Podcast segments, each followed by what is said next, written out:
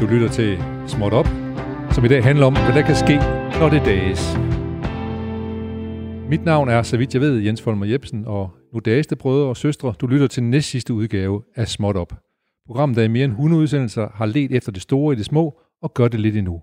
Programmet, der har lært mig, at en lille samtale kan føre til stor erkendelse, og så er det også, også os, der aldrig er blevet for at fylde æderen med en herlig bossa nova. Oyo tampaya, oyo tampata, paye, oyo tampata, oyo paesa, pande, porora.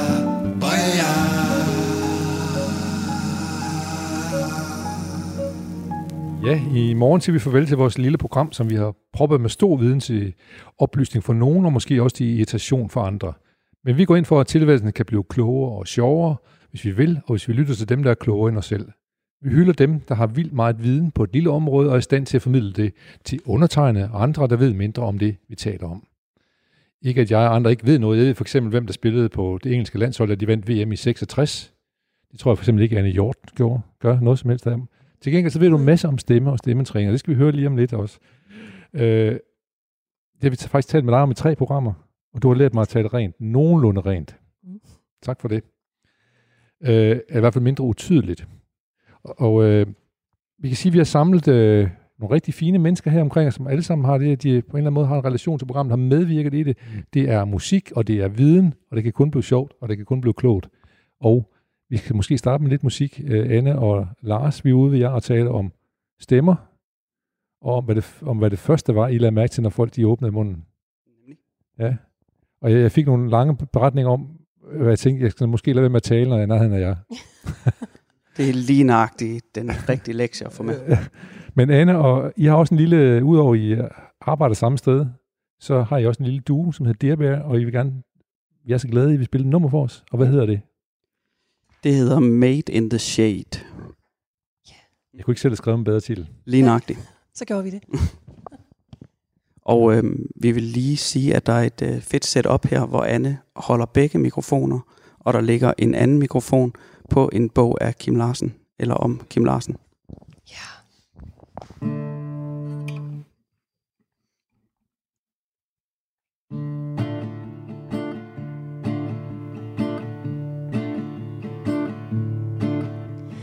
Underneath all the ink in your skin, hundreds of pale, tiny prison bars within. No fox, no rose, no dazzling stars can disguise those past life cutting scars.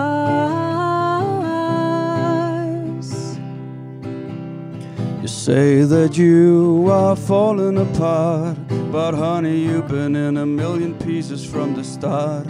How can I have a future, you ask? How can anyone with all that past?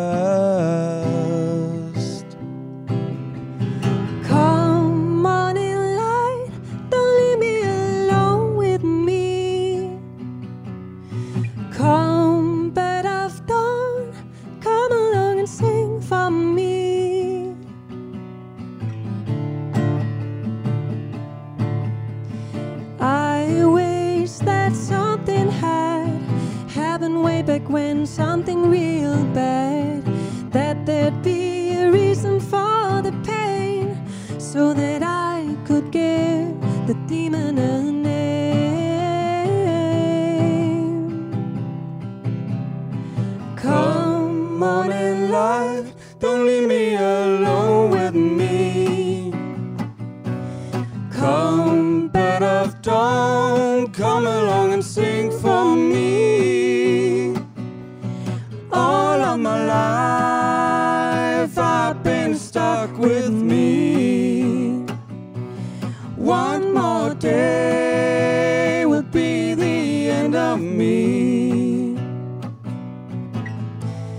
Guess we were made in the shade the day we were brought into the light. My body casts a shadow on the structure. My mind throws darkness on the future.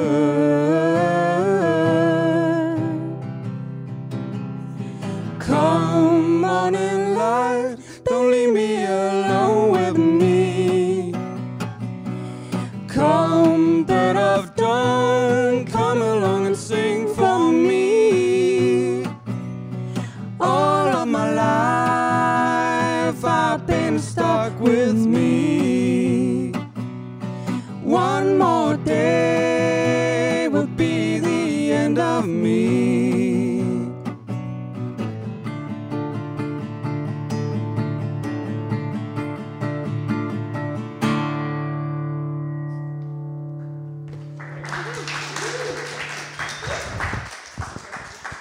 Ud for, når man, øh, det er det, man kommer ud for, når man åbner for taleradion Radio 4 og programmet Småt Op, så kan man høre dejlig musik med Annie Hjort og Lars Bjørn Hansen, som kalder sig Dierbær, når I er sammen som duo, ikke? Yep. Det var fandme i orden. Tak for det. Johannes, vil du øh, rykke, øh, rykke nærmere, og så vi snakke lidt om, om ikke om Dierbær, men om, øh, om Bob Dylan. Fordi øh, vi har haft nogle samtaler omkring 68'er og den nye generation X. Z hedder det jo. Og du siger, der er nogle... Jeg kom til at tænke på det her den anden dag, hvor jeg... Og nu håber jeg også, at måske øh, Anne-Marie Maj, som også vi har at have som gæst i dag, som sidder i Odense på Zoom, kan høre, hvad vi taler om lige nu. Jeg kom nemlig Det til kan at, du tro. det var godt, Anne ja. Jeg kom nemlig til at tænke på den anden dag, da, da jeg hørte uh, Hattie Carroll, nummer med Bob Dylan, at, uh, at, at det nummer var jo totalt aktuelt i dag. Uh, og uh, også et nummer som Hard Rains er Gonna Fall, er også noget, som kan være med til at, hvad skal man sige, at stemme den politiske stemning på en eller anden måde. Så uh, er der en sammenhæng mellem 68'erne og Generation Z nu her, tænker du, Johannes? Det er der helt klart, i hvert fald, øh, når man kigger på nogle af deres holdninger, øh, som er noget af det, jeg arbejder med. Ja. Ja. Der, der er helt klart, at øh, øh, de tager fat på begge steder. Noget med klima, noget med miljø. 68'erne er i dag stadigvæk dem, der vil gå længst, når det drejer sig om at, at sætte ind over for, for klimaet. Øh, nu snakker man om, at det, det er de unges dagsorden osv. Ja, det er det også. Men de kom langsomt med på den dagsorden. Det er faktisk, der var det 68'erne, der for alvor, og de har gjort det konstant i gang, lang tid, har holdt fast i det. Når det drejer sig om øh, at se, hvordan man øh, skal sætte, øh, hvad hedder det, krig og øh, de, de udfordringer, der er i forbindelse med den måde, som globaliseringen får tvunget en masse mennesker på flugt, så har 68'er-generationen i hvert fald altid taget fat i den dagsorden der, og det er jo også en som de unge, hvis de en gang imellem slipper det lidt selvoptaget perspektiv, også får øje på. Ja, og 68 også en gang imellem sletter deres selv op. Det, sådan er det jo, Sådan er det, øh, fordi øh, 68-generationen har jo helt klart en tendens til at tro, at, at de definerer verden. Ja. Men, men, men det, jeg så tænker på, det er, Bob Dylan er han i stand til at talesæt nogle af de her ting, også for den generation Z der, som, fordi vi, altså Hattie Carroll er jo næsten George Floyd-historien om igen, ikke? Øh, og nogle af de andre sange, han også har skrevet. Øh, og, og Hard Rain's Gonna Fall er jo en klimasang, faktisk, vil man kunne sige, ikke? Så, så er, i tale sætter han også, er hans sang i stand til at tale sætte en politisk dimension, også for den nye generation? Jeg tvivler, hvis det skal være. Altså fordi øh, den musikalske indpakning, den er simpelthen ikke øh, ungdomlig nok, når det kommer til stykket. Øh, hvad, øh, ordene er rigtige, men, men der er jo rigtig mange ord, som er rigtige rigtig mange steder. Ja. Så det er ikke nok i sig selv, at, at man ligesom har ordene med. Altså 68-generationen blev løftet af folkesangen som Bob Dylan, og popsangen som Beatles, Stones og andre egentlig var med til. Ja. Og, og, og, og det var en helhed. Øh, toner og, og ord, det gik op i en højere enhed ind i hovedet på folk. Der er de unge i dag et helt andet sted. Men det har slået mig, at en del af de unge, som har hørt den nyeste plade med Bob Dylan, som jo hverken har det ene eller det andet perspektiv af dem, du snakker om der, den har de faktisk lige præcis det lyttet til. Ja. Og hvad er, hvad er det for nogle? Fordi vi har talt meget med Anne-Marie Maj om den her plade også, i hvert fald de første to-tre numre, der blev frigivet tidligt. Hvad er det for nogle tematikker, du tænker der i, der, der hæfter?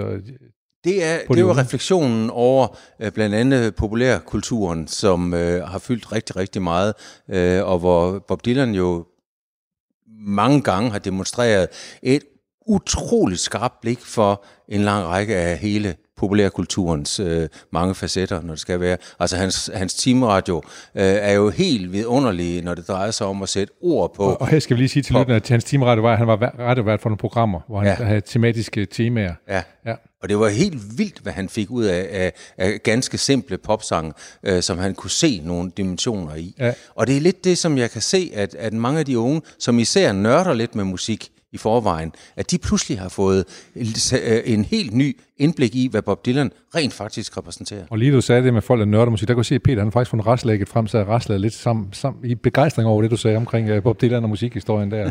så det var, så jeg tror, du ramte et eller andet rigtigt der.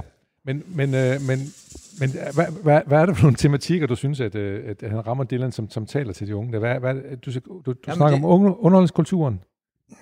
Ja, det er vel øh, et Det- billede på ja. øh, en kultur, hvor, hvor, hvor, hvor han jo anerkender, at, at vores tilværelse er på mange måder formet af de mange kulturindtryk, som vi har. Ja. Nu har vi lige været igennem en undtagelsestilstand, hvor kulturen i den grad har været lagt ned i rigtig, rigtig mange sammenhæng. Og der har vi, demonst- dem, altså vi har, det er blevet demonstreret for os alle sammen, hvor, hvor stor en betydning kulturen egentlig har for os i vores hverdag.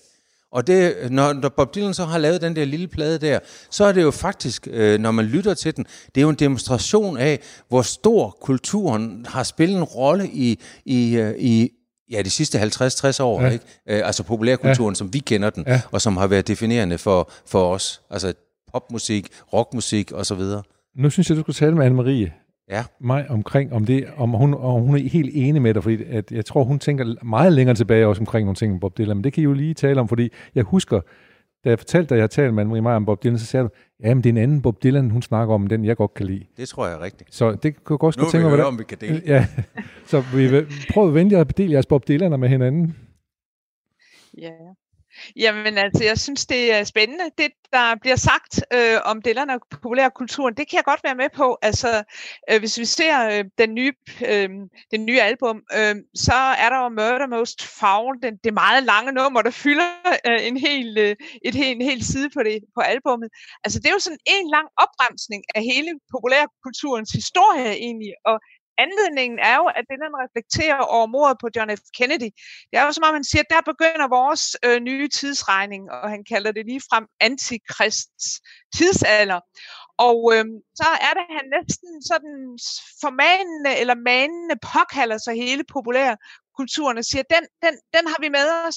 Den er også et, et øh, våben mod alt det, øh, der, er, der, der sker i verden. Altså den, øh, den minder os om øh, John F. Kennedy, men den tager også med alt det, som, som vi er, alt det, vi har at stille op øh, mod det, der rammer os i verden.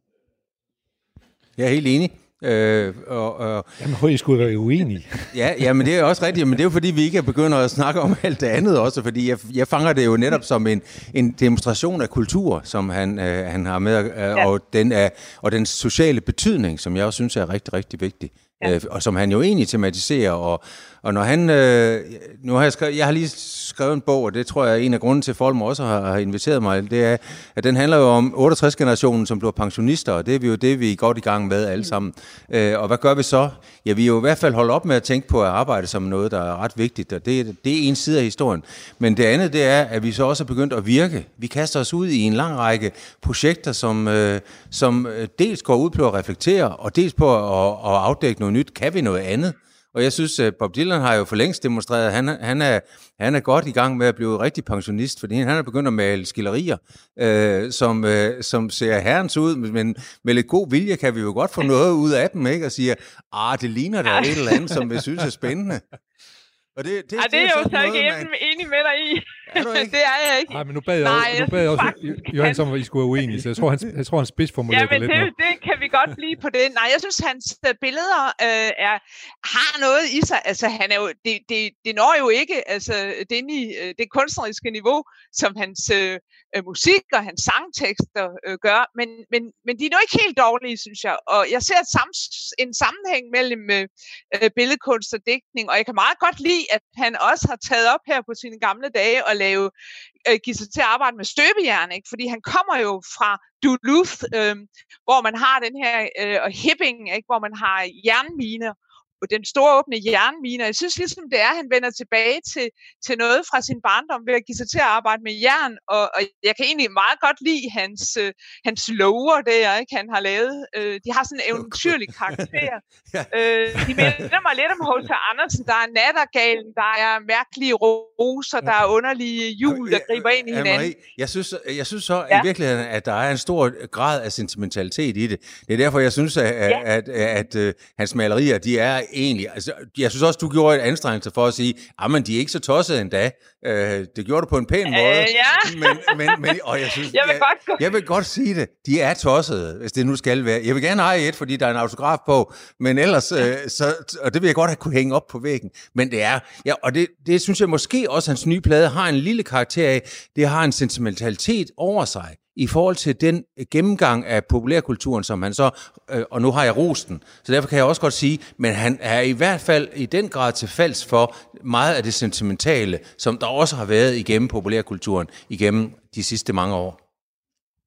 Det er rigtigt, men jeg synes jo så, at du også skal lægge mærke til, at der er en utrolig stor humor.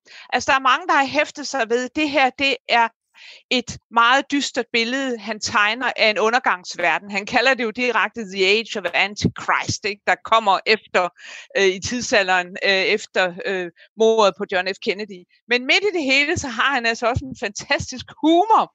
Altså når han for eksempel øh, synger om øh, Rolling Stones, ikke? og siger om sig selv, jeg er ligesom dem, de der slemme britiske drenge i The Rolling Stones. Eller når han øh, faktisk også bliver seksolog og pludselig siger, it's not the size that will bring you any nowhere, the size will bring you nowhere. Det, det er jo meget sjovt at også altså har en, en selvironi og en, et overskud, synes jeg, som øh, øh er i hans øh, tekster, hans sang. Jeg synes, der er både noget, der er et, et, et, et, et, et sort syn, men der er også humor, der er sentimentalitet, der er jo det hele. Det er jo det, Dylan er det hele. Ja, okay. Men også også sentimental i den grad, når der kommer stykker i den nye nummer. Ja, altså, altså, jeg går tilbage til nogle af de tidligere plader. Der var der jo ikke nær så meget. Jeg skal også lige sige, at det er, vi taler, det er Anne-Marie Maj, som taler fra Syd, Syd, øh, Sydjysk Universitet, som er stor Bob Dylan. Syddansk Universitet. Syddansk Universitet, og har, været, ja, øh, og, og, og har pushet mange år for, at Bob Dylan skulle få Nobelprisen. Og du er lykkelig over det, glad for, at det lykkedes her for et par år siden. Ved det, ja. har vi jo talt om en del om. Jeg vil bare lige meddele lytterne, hvem, hvad der er for en kapacitet, vi taler med. Og jeg vil også sige til mange af vores gæster, at hvis de har for eksempel en linje i en Bob Dylan-sang, de aldrig har forstået, så kan man spørge Anne-Marie om det faktisk. Så hvis man bare række fingeren i vejret, så... Øh. ja. Nå, Johannes, jeg afbryder dig med nogle gamle ja, men, og, og jeg, jamen, jeg synes, det er og al anerkendelse værd, øh, den øh, kamp, der har været for, for Nobel. Det har ikke været mit hjørne. Altså, når jeg har Bob Dylan, så har for mig har Nobelprisen været fuldstændig hammerende ligegyldig i forhold til at honorere Bob Dylan. Fordi for mig er Bob Dylan, han er musiker. Altså, og han er ikke digter. Øh, og og det, det, øh, øh, det er ikke noget, der overhovedet skal, vi kan skændes om, fordi det er jo, det er jo ligesom en, en fortolkningsramme, man lægger ned over noget. Ikke? Øh, men men, men der, der er jeg simpelthen... Øh, hans tekster uden musik, øh, det kan være okay, men det er faktisk der, jeg synes, det, der sker noget. Men der kan jeg så sige, det er det, Anne-Marie lærte mig sidst, at man kan godt få en Nobelpris selv, om man spiller musik, fordi at det var sådan set sådan, det startede også. De første Nobelpriser hang jo sammen med musik også, ikke? Jo, altså for mig var det, var det vigtigt, at øh, Dylan er jo troubadour, ikke? og dækningens historie, den har jo altid kædet musik og, og, og dækning sammen, og lyrik sammen. Ikke? Altså det, det starter med troubadourerne, og det fører frem til, til Bob Dylan. Altså jeg synes ikke, der er nogen modsætning der. Øhm, og øhm, altså øh, for mig at se, var det, var det også vigtigt, at øh, han fik Nobelprisen, ikke af hensyn til Dylan nødvendigvis, men også altså af hensyn til vores opfattelse af litteratur. At litteraturen er alle vegne. Den er i gode sangtekster, den er i vores øh, øh, rapmusik, øh, raptekster, den er øh, i øh, romaner, noveller, den er i digte. Altså, øh, han, det, det viser, at hvor, hvor, hvor rig litteraturen er, hvor, hvordan den findes alle vegne. Vi skal bare åbne øjnene og ikke bare tænke på litteratur som nogle små pæne bøger, der står på reolen. Det er alle mulige slags tekst, øh, øh, sangtekster, øh, der når os, og det er jo fantastisk, at egentlig Dylan har bragt den her relativt vanskelig dækning, som det er, ud til så mange mennesker og vise dem altså ordkunstens ja. kvalitet. Ja, også det. Ja. Jeg synes det, og det er en god pointe, og jeg synes, at jeres forskning øh, på Syddansk har, har netop vist øh, det der med, at han har en troubadourrolle, og han i den grad tager øh, folkesangens tradition til sig, også som med vægt på teksten. Men for mig er det, nu startede vi den her diskussion med, øh, kan, kan Bob Dylan sige de unge noget i dag? Og der vil jeg så sige, det er jo her, det begynder at blive problematisk, fordi det musikalske øh, udtryk, som øh, Bob Dylan har haft igennem hele tiden, er ikke længere det ungdomlige øh, udtryk, som, som for dem løfter tekst og musik på en eller anden måde. Det synes jeg jo også, det ville være lidt underligt, hvis det var. Altså næste år bliver Bob Dylan 80, ikke? Og, og øh, der skulle jo gerne være plads til ny musik, nye udtryk og helt andre veje at gå øh, med det. Øhm, så altså det, jeg synes, der er bemærkelsesværdigt hos ham i, i de her år, og som han kan lære også 68 generationer, dem der kommer efter, det er jo det, at man kan ældes med stor ynde og skønhed, ikke? Altså gøre det, man øh, kan og har lyst til og, og, og vil, som han gør. Og jeg, jeg synes, han gør det så smukt. Ikke? Altså, man kan jo godt høre, at hans stemme, nu talte vi om med nogle meget dygtige stemmetrænere før, ikke? Altså, ja, de kunne måske også have sit, øh, deres at sige om Dylans øh, sangstemme. Ja, vi kan jo lige spørge ind om, lige kommer over. Ja. Og, og så, vi, ja, vi får lige men, til, men det er en 80-årig mand stemme, og det, det synes jeg er sejt, det, at det, det, det, også ved, er det der. ved Anne jo alt om. Vi, vi spørger om, hvad, hvad, hvordan, hvad, er det, hvordan er det, Bob Dylan lyder, når han synger? Kan vi lige få en analyse af hans stemme? En analyse. Altså, det jo svinger jo lidt fra, hvornår han har lyst til at synge, og hvordan han har lyst Ja, til at synge. for jeg synes faktisk selv, at Anne-Marie siger, at han, blev, han er blevet 80, men han synger faktisk forskelligt, også selvom han snart er 80 år, ikke? Jo, Jeg- jo. Altså, når han synger sin Sinatra, så er han jo helt lys og, og, og rundt nærmest, og så kan han lyde af virkelig gnavende. Jamen, jeg, jamen, jeg tror meget, han er sådan en uh, humørsanger, så nogle gange kan han jo lave kæmpe store arenakoncerter, og overhovedet ikke har lyst til at synge flot eller rent eller noget som helst. Og så andre gange, så, så tager han sådan fat og synger faktisk godt. Jeg så med operan for nogle år siden, det lød faktisk ret godt. det lyder ret Og så, men godt, så er det, når det lige blevet en lille smule pænt, så nogle så sådan noget, øh, så kommer der lige sådan en, ah, der blev alligevel lige, det var lidt sjovt. Ja. Han sang en eller anden jazz-cover. Men, men hvorfor er det, at folk de reagerer så negativt på Bob Dylans stemme? Jeg tænker det er fordi, at det, han er jo ikke, det er jo ikke en skøn sang, han Nej. Laver. Og han er jo sådan lidt, ikke Tom Waits-agtig, men han har jo, han bruger jo bare meget nogle lyde. Altså nogle gange kan du slet ikke høre, hvad han synger. Nej. Så, øh, så jeg, jeg tænker da, jeg, jeg, jeg så ham ude i Herning, hvor jeg var skidesur bagefter. Ja. Jeg synes, det var så provokerende, at Ja. kunne finde på at stå Ja. Ja. der. Og min kæreste, han synes, det var så spændende og så interessant. Jeg synes, det var virkelig Men ikke du, imponeret. men du lytter også efter noget andet, og der kan vi så Det gør måske, jeg. og der, kan Anne-Marie er måske også med til at give os ret her, fordi jeg kan høre, når der er forskellige meninger om Bob Dylan. Jeg, jeg, her tidligere i dag har jeg talt med en korshærspræst, der siger, Gud er uforståelig. Det er lige før, vi ikke siger, at Bob Dylan er også uforståelig. Man kan selv vælge, hvad man gerne vil forstå ham. måske, Ja, måske altså nogle gange, en stramning. jeg synes, hans, stemme har indimellem lyttet meget slidt, og jeg spekulerer lidt på, om, om han har faktisk øh, fået noget ekstra stemmetræning her på det seneste. Det kan også være det der med at synge Sinatra og det de amerikanske klassikere, at det har været en stemmetræning for ham, fordi hans stemme er, er øh, den er ikke så rusten på, på, på dobbeltalbummet her, som den har været. Altså, Mm. Nej, Det- Det kan jeg også godt være, for der var det der Sinatra, en sang i operan, for Ja, eksempel. Det, det lød lyder nemlig godt, ja. virkelig godt, Ja. Faktisk. Så det, det tror du Ja. ret i. Mm. Måske jeg skal slutte af med det her. Bob Dylan vil fortælle en lille anekdote omkring hans, øh, hans stemme. Jeg ved ikke, om det er en anekdote, de fleste kender den sikkert, men, men, men pludselig så kom han jo frem. Han, han havde gemt sig mange år op i øh, Catskills, og så tog han til øh, ind og spillede en plade, tror jeg måske National indspillede den. Øh, og hans stemme lød pludselig fuldstændig klar og ren og alt muligt andet. Og folk sagde, hey, det er Dylan, han har bare øvet sig i at synge. Nej, det viste sig så, at Dylan var holdt op med at ryge. Ja, det er jo så. det kan også noget. Så det, det, det kunne åbenbart også noget. Ja. Så, øh, men øh, øh, øh, Anne-Marie, jeg kan love dig for, at Johannes han sidder her, jeg kan se, han har taget små noter, han skal hjem og svejse i jern, ligesom Bob Dylan her nu. Er, han kommer hjem her lige om lidt. det lyder godt. Dejligt at møde Ja. ja. Men, men, Og ja, ja. men tusind tak, fordi du var med igen, øh, Anne-Marie. Det er altid en stor fornøjelse at tale Bob Dylan med, og garanteret også alle mulige andre ting, som vi måske en dag kan vende tilbage til. Nemlig. Godt. Det gør jeg gerne. Tak skal du have. Tak for nu. Ja, hej. Så vidt Bob Dylan, og så var du så frisk, Johannes? Ja da. Ja. Men altså, øh, man kan jo ikke på den måde der sige, at man er tilfreds eller utilfreds. Nej. Altså, hvis vi skulle snakke Bob Dylan, så, øh, så skal vi jo også bruge i morgen jo. Så synes jeg, vi skal gå til skinken. Jeg ved ikke, øh, Isa, har du lyst til, du er en af vores smager, har du ikke lyst til at komme herover og lige fortælle om den skinke, vi har fået serveret her, om du kan lide den, og, og, og to forskellige slags sherry'er.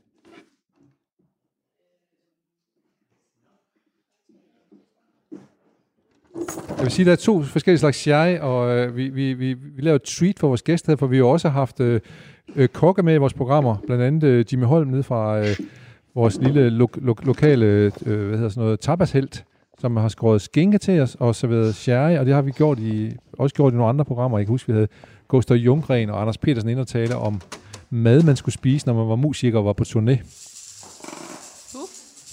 Og Peter, han blev så begejstret over skinken derovre, at vi fik lige, og om du hørte det. Der er kun én slags skinke, så du skal bare åbne den ene af dem. Okay, det er kun men, en slags. Men der er to slags uh, sherry, og den ene er økologisk. Så, Så godt. jeg, jeg vil gerne have dine, dine Min meninger om dem, ja. For Ja. du smager nemlig godt. Du var inde og smage biologisk vin ved os, Ja, det var jeg. og var delvis skeptisk, men også, også positivt overrasket over nogle af tingene. Ja. Jeg synes, du skal smage på et stykke skinke. Det kommer lidt fra cirka halvanden time vest fra Madrid. Godt. Jeg tager sådan en, øh, Og så kan du vise folk, hvad man spiser. Men det er noget med, at man skal tage skinken ind i en mundfuld. en mundfuld, og så... Skal man tykke Nej, det? ikke jeg oveni. Nej, men skal man tykke den rigtig godt. Sådan at spyttet det kommer rundt i. Mm. Og jeg ved ikke, om det samme går for øh, panerede koteletter, men det tror jeg ikke. Ej, det skal man ikke eksperimentere med hjem. Hvad siger du til skinke? Kan du lide skinke?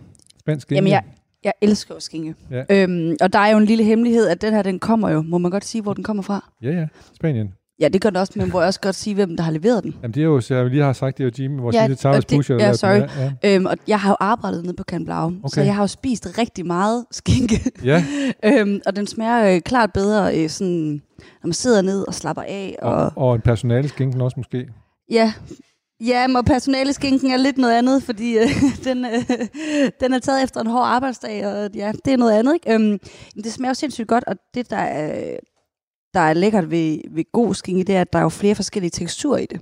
Ja. I forhold til, hvis du går ned i supermarkedet og køber din lidt billige serrano-skinke, så er det sådan en lidt tør omgang. Ja. Og den kan godt være god nok på en dårlig pizza, men, Ja. ja. men den er ikke god sammenlignet med det her. Nej. Øhm, så det er jo mega lækkert, og det der med, at du kan smage det, altså fedtet i de forskellige områder også. Og det er jo det, der er er vigtigt. del Man af skal, man skal kunne lide.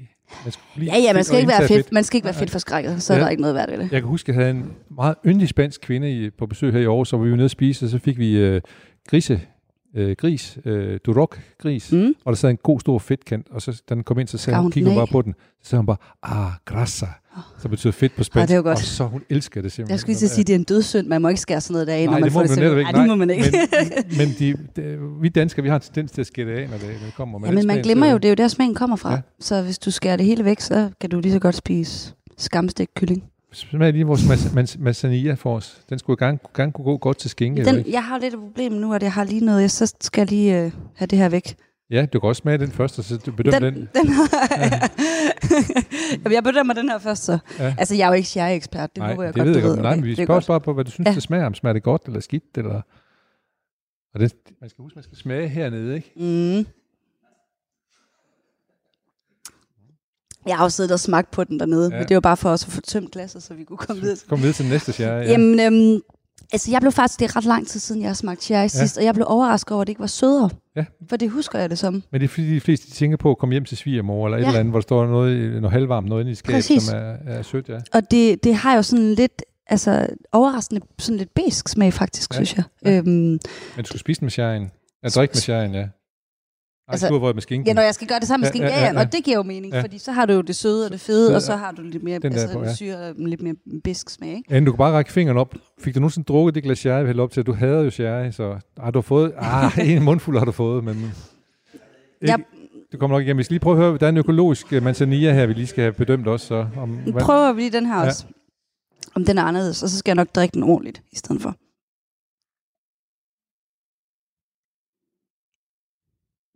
Den er nemlig god, synes jeg. Men nu skal jeg ikke være forudindtaget. den, også, øh, den, den falder faktisk bedre i min smag, end Ja. ja. den, den er mere mild. Ja, det er Jeg synes ikke, at den er lige så skarp som Nej, den her over det var ret i. Og måske skal vi så sende den der over til bordet, Ja, så vores så kan gæster også kan smage den lidt mere milde udgave. Skal jeg tage skinken med, eller skal jeg bare blive siddende her og spise Øh, resten? Du, kan tage skinken, du må tage skinken med at spise resten. Der skulle gerne være skinke nok øh, til, alle, alle. mennesker derovre i hvert fald. Ja. Øhm, så endelig, og tak fordi, at øh, du elsker at smage sammen med os. Men altså, det Og- var så lidt. Ja, Det er Det altid en jeg fornøjelse. ja Næsten. men øh, næsten en... vi er ikke udsat for noget rigtig slemt endnu i hvert fald. Så nu kan jeg egentlig godt tænke mig at tale med, øh, hvis, øh, hvis Morten og Susanne har lyst til, til at komme over. Og hvis I ikke skal smage på skinken og sherryen først, jo selvfølgelig. Så øh, jeg kan sige, at vi har haft øh, Morten har været inde øh, to gange, øh, hvor vi har talt øh, dels om humor. Øh, Morten Nielsen er jo, hvad hedder det, øh, antropolog, og har faktisk lavet feltstudier i humor i New York som øh, stand-up-komiker. Og en masse andre ting også. Du har også været i Afrika og lavet hus og alt muligt andet. Brasilien Ja, og, Brasilien, Skotland. ja, og, ja. ja. Og vi talte også, øh, havde vi også øh, med Kathleen Richardson, hvor du også med ja. i programmet med hende, hvor vi talte omkring øh, øh, bæredygtighed. Præcis. Ja. Og det er også noget, du arbejder en del med, ikke? Det er i virkeligheden mere det, altså man kan sige, hele det her med humor og comedy har i virkeligheden været sådan en nebengeschæft, Ja. men som jeg bare hele tiden hopper tilbage til, og op i mit hoved, der hænger det totalt godt sammen. Ja. Ja. Det kan godt være, det ikke gør det for særlig mange andre. Ja. Men det er i virkeligheden bæredygtig byudvikling, som er som er dit, Ja. dit, dit store ting. Ja, det er vel grundlæggende det, jeg tjener mine penge på. Så, Ja. ja. Ja, ja. Men hvis, hvis, hvis du kan lide dit arbejde, så er det jo også en god måde at tjene sine penge på. Præcis. Altså. Ja, og lige nu, altså, det har jo aldrig været mere vigtigt end lige nu, kan man sige. Ikke? Nej. Ja. Og, og, og, og vi, vi talte jo om dengang, og nu vil jeg lige prøve at samle op på det, vi talte faktisk ja. om med Kathleen Richardson, at den her coronakrise måske kunne være med til at øh, øh, hvad skal man sige, øh, være tegn på, at, at det faktisk er muligt Mm. at forandre noget i løbet af Mm. kort tid, også for eksempel i forhold til klima og miljø, at man kan få Mm. folk, befolkningen til at reagere på noget. Ja. Altså, der kan man se, altså, hvis vi for eksempel tager, hvor meget folk de flyver, ikke? Ja. så er det faktisk, altså i Danmark, så ser det ud som om, de snakker nu omkring, den er 25 procent nede. Ja. Og det sjove er, at det svarer faktisk meget godt med det, som vi ved fra tidligere forskning i forhold til, når der har været en katastrofe eller en eller anden ændring af folks vaner. Det er cirka en fjerdedel, som aldrig hopper tilbage til det liv, de kendte, men faktisk ændrer det og bliver ved med, kan man sige, de nye mønstre, som de lærte under krisen. Ikke? Ja. Øh, Så det svarer faktisk meget godt til det, vi... Og man kan sige, at hvis det er en fjerdedel, vi når, så er vi sgu da også noget lidt. Så er ikke? nået et pænt ja. Ja, Ja, det synes jeg faktisk. Altså. Ja.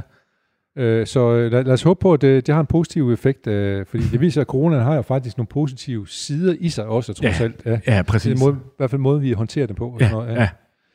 Susanne, jeg skal også sige uh, velkommen til dig. Jo. Jo, tak du, er, du er også med i et program, hvor du, hvor du taler om den, den lille racisme, eller det vi kalder mikroaggression, endte vi med at kalde det. Ja. Øh, Hverdagsracisme. Kan Hverdagsracisme, kalde ja. det. Det kan man sådan... øh, og fortæl forstå. lige kort om din hjemmeside, øh, som du var med til at, du var med til at lave, Ja. lige øh, hvad der er i den, og, om der, og hvordan den har udviklet sig siden sidst.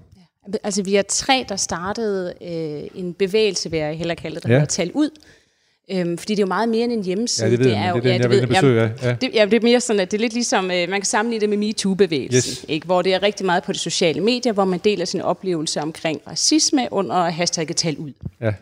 Øhm, og det er jo øh, noget, vi har gjort, startet op, altså lidt ligesom øh, Churchill han sagde det her med, at never let a good crisis go to waste. Nej, Øh, det er lige, og i forbindelse- på det. Ja, ja, altså det her med, der, der, var, der var jo den her, øh, det her drab i USA, som øh, forhåbentlig, siger jeg, så de fleste har hørt om, Ja. af George Floyd. Øhm, og i den forbindelse så mobiliserede mennesker i hele verden sig bare imod racisme, og en masse antiracistiske bevægelser startede op, hvor vi er en af dem. Ja. Øhm, og det vi ønsker, det er at sætte det ind i dansk kontekst, og det betyder, at øh, vi først og fremmest skal have en snak om, hvad er racisme i Danmark?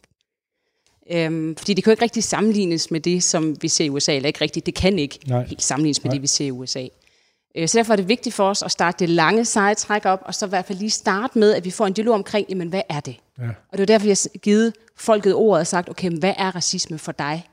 Øh, Og her taler vi altså alle Som er- farver, vil jeg lige starte med at sige, for det, det er ikke en, en pro-sort bevægelse. Nej, nej. Øh, Hvide har også øh, mulighed Ja. ja. for at kunne ytre sig på vores platform, ja. naturligvis. Så det er små video-statements, som ligger inde på, på hjemmesiden. Det er Ja. selvfølgelig der, jeg vil ind og kigge, og der Ja, er altså- ret, ret stærke statements Ja, indimellem. man simpelthen bare laver en, øh, en video omkring øh, en oplevelse, man har haft med racisme. Ja, ja. Og, Øh, og, og det, er jo, det er jo alt muligt, både på, på fodboldbanerne, for, for, hvor drenge har været små, og Ja. altså, alt, alt muligt andet. Og vi, vi snakker om det der med også, prøv at fortælle nogle af de eksempler, du havde med din, og din øh, farmor, som gav dig nærkys og sådan Ja, noget. altså det, jo- det, det er jo nok den klassiske, kan Ja. man sige, øh, fordi øh, man kan sige, heldigvis så udvikler sproget sig, men især meget fra den ældre generation, der er der jo øh, i min opvækst øh, mødt rigtig meget racisme fra ældre øh, i forhold til at kalde det næreboller og nærkys og mødt ældre, som simpelthen øh, spørger mig, øh, øh, taler du dansk? Ja. Øh, og sådan nogle ting. Ikke? Øhm, ja. og, det, det, og det er jo ikke ondt ment. Nej. Øh, og det er også derfor, at ordet aggression i ordet mikroaggression bryder mig egentlig ikke sådan rigtig om, fordi Nej. Det virker som om, at, at det er noget, som øh, ja, er aggressivt. Og det Ja. mener jeg faktisk ikke, det er. Men det er stadigvæk noget, som går ind og, og giver et magtforhold. Ja. Altså i den forstand, at jeg bliver på den måde øhm, udskilt fra fællesskabet. Ja. Og det er det, der gør ondt. Ja. Holder jeg den forkert? Nej, det er Nej, nej, fint. det var lige mikrofonen, ja, vi skulle ja. om. Ja.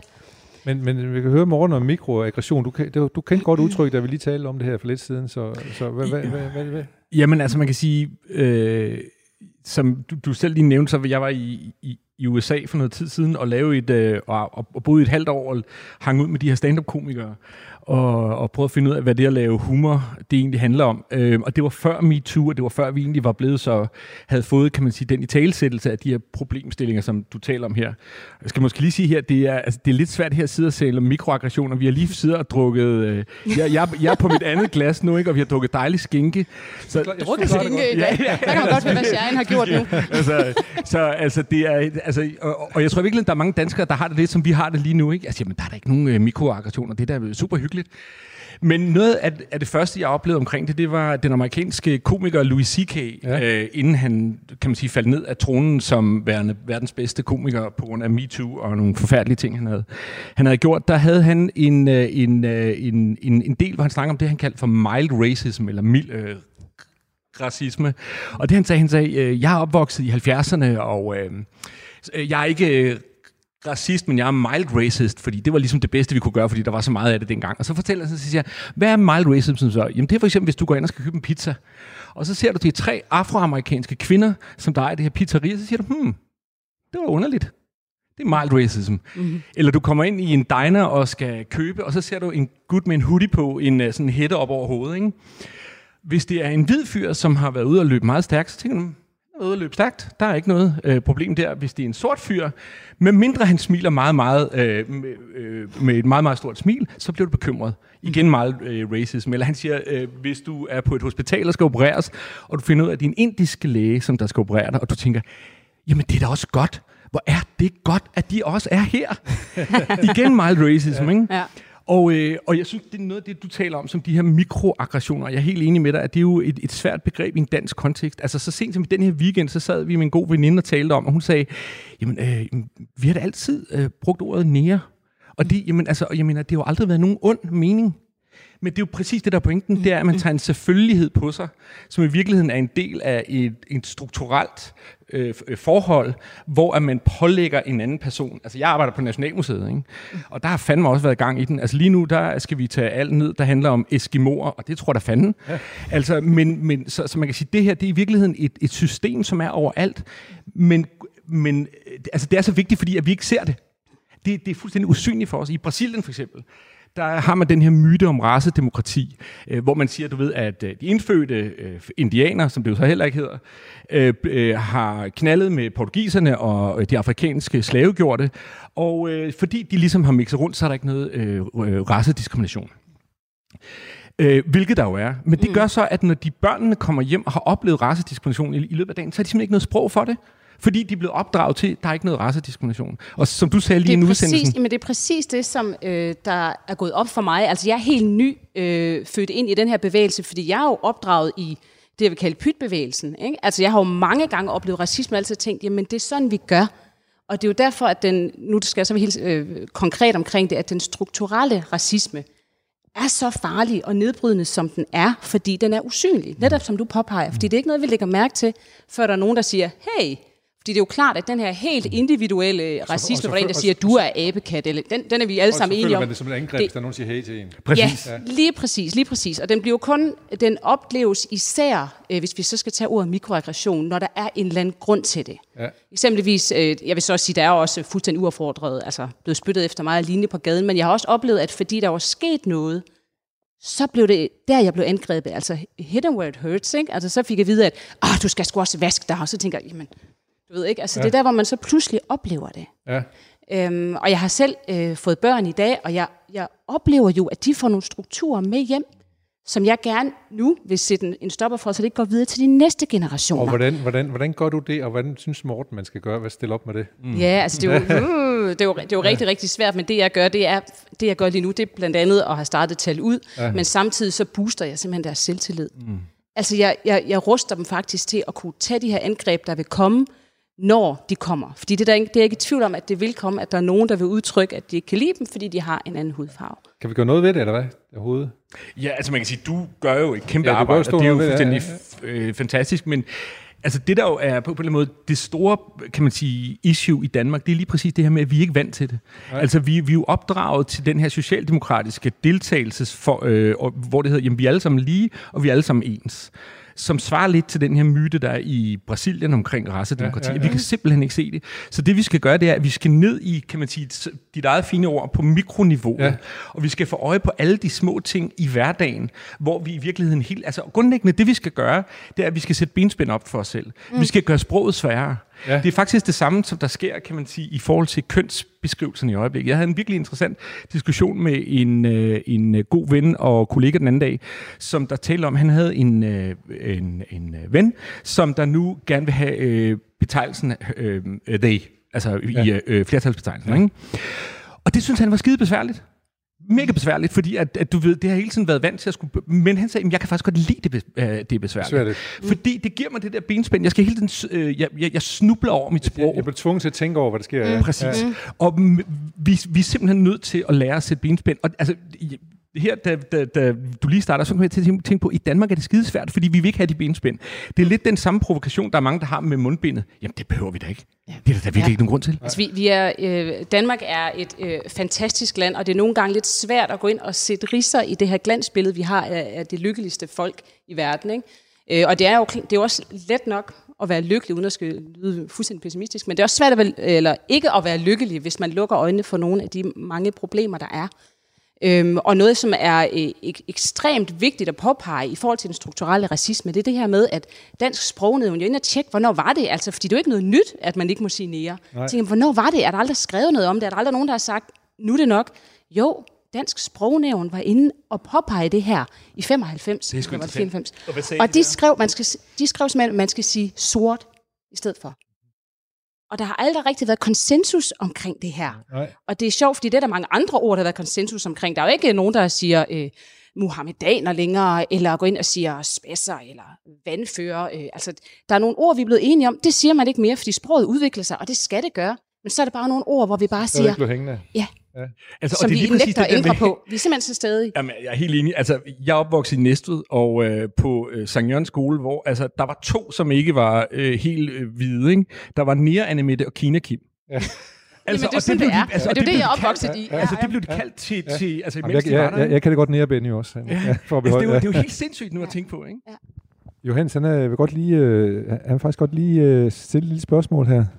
Spørgsmålet tager udgangspunkt i uh, det, som Folmer havde inviteret mig til. Det er en bog, som hedder Nå, hvad får du så tiden til at gå med?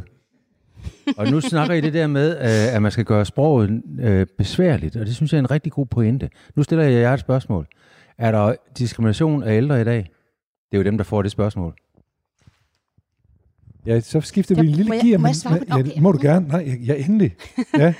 Øh, der vil jeg sige, øh, jeg er journalist, så derfor er min, øh, min base selvfølgelig også meget retorisk. Og det, som ældresagen især er lykkedes med, er faktisk at få ændret det her ord, der hedder ældrebyrden. Det må man bare ikke sige nu, og hvis du siger det, så, altså, så bliver det jo udskammet alvorligt. Og det synes jeg er en kæmpe sejr for dem. Det synes jeg er fantastisk arbejde. Det er jo også et langt hårdt træk, men det lykkedes, fordi det er jo, det er jo netop det, de ikke er. Og det synes jeg er vigtigt at, at, at, at anerkende, at sproget godt kan ændre sig, hvis der, hvis der er nogen, der højt siger, det her det bryder ja. vi os ikke om at blive kaldt. ja. Og så det, vi skal faktisk have, vi skal lære noget Du en ældre af- styrke. ja, Ja, så på ja. den måde, er jeg, er, det synes jeg faktisk, at, at de er, men heldigvis retorikken kan gøre Hun meget til at ændre det her syn. ja, Ja, ja. Og det er jo tit sjovt, fordi man oplever det først, når man selv er i den der... Altså, jeg er 49, ikke? Jeg var, jeg var faktisk til lægen i går for forstørret øh, prostata, som jeg kan forstå, at vi er sådan en, som ældre mænd får, ikke? Jo. Og det var sådan, jamen, jeg, det, hvad fanden, det er sgu da sådan noget, som ældre mænd får, Ja. ja. ikke? Altså, og der, det var første gang, hvor jeg tænkte, okay, fuck, det er ikke fedt.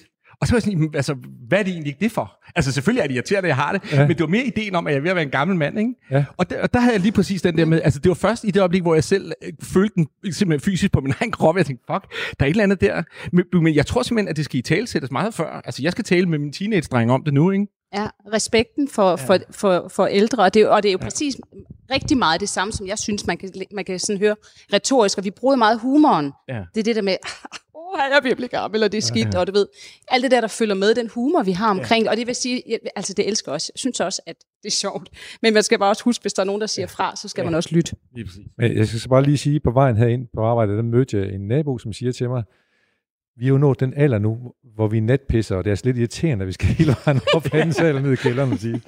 Så bare vent. Men, men jeg kan godt lige tænke mig lige at komme tilbage på, øh, på den klinge, vi, vi, vi startede det her på, fordi øh, du fortalte jo om, omkring, øh, når du gik fra fodbold, øh, du boede nærheden af fodboldstadion, Ja. hvordan at øh, tilhængerne de råbte efter dig efter en fodboldkamp, og du faktisk ikke, helst ikke vil have, at dine børn skal opleve det. Mm. Og øh, jeg vil faktisk ikke nævne helt præcis, hvad det er, det drejer sig om, altså hvilket hold det drejer sig om. Nej, nej. Øh, det, man kan måske næsten regne det ud. Ja.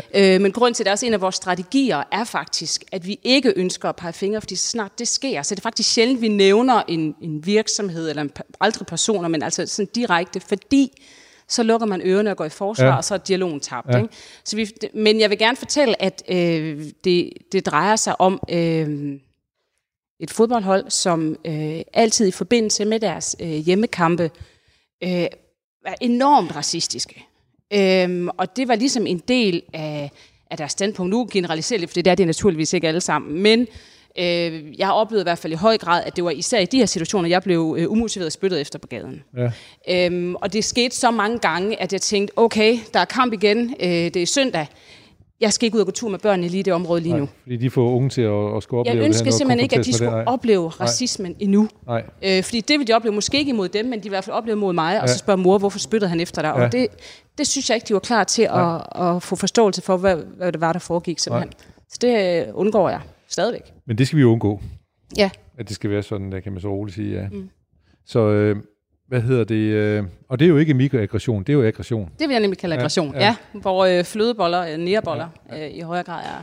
Vi skal til at øh, slutte af for det her dejlige program, og, øh, og men I bliver, håber jeg, fordi vi, vi skal jo lave, der kommer et program mere, hvor vi også hvor vi bare kan snakke videre. hyggeligt. Og der er stadigvæk mere sherry, og der er stadigvæk mere, mere skinke. Ja. Øh, og vi skal lige slutte af med, at, øh, at Anne og Lars øh, synger her det næst sidste program er småt op ud med en lille sang. Og mens de lige stiller op, så kan det være, at Peter og jeg, vi lige måske kan vi rasle lidt med vores rasleæg. Jeg ved ikke, om I kan høre Peter. Peter, du raster simpelthen så autoritativt godt. Ja. ja vi, jeg, jeg tænker, vi, vi skal må lave en duet herover på et tidspunkt. yes, værsgo til uh, Diabær.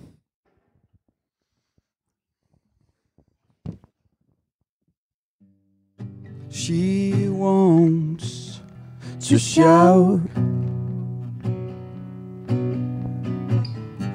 She wants to cry out.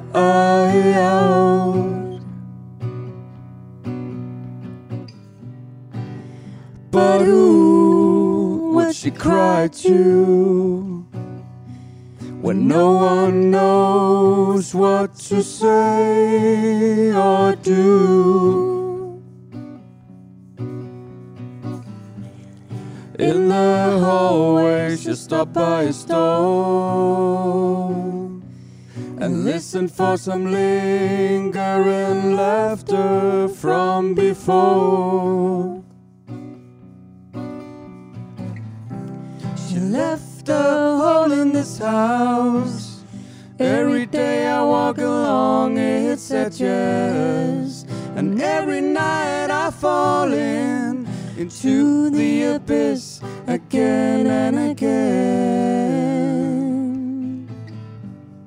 They say that it will get better.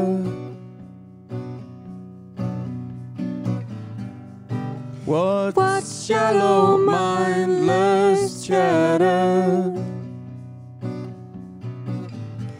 No, they can't stand my hopelessness.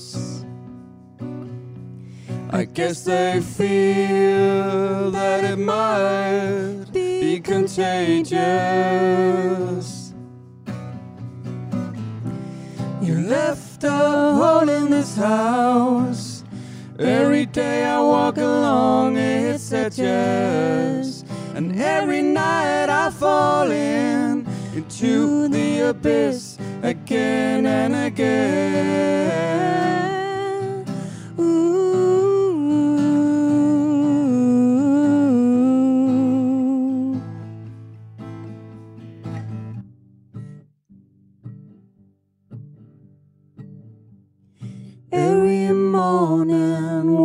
She wakes, she feels a residue of past shapes. Oh, how she hates that trace more than anything. That brief flicker of hope, that cruel remembering. Hope is a lu- a- lullaby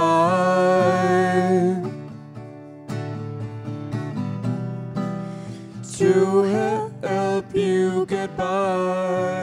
Og mens Diabær, de synger færdigt om bagved os, det lyder skønt, så siger vi tak for i dag og stiller om til Radiovisen for, eller ikke radiovisen for nyhederne for næst sidste gang.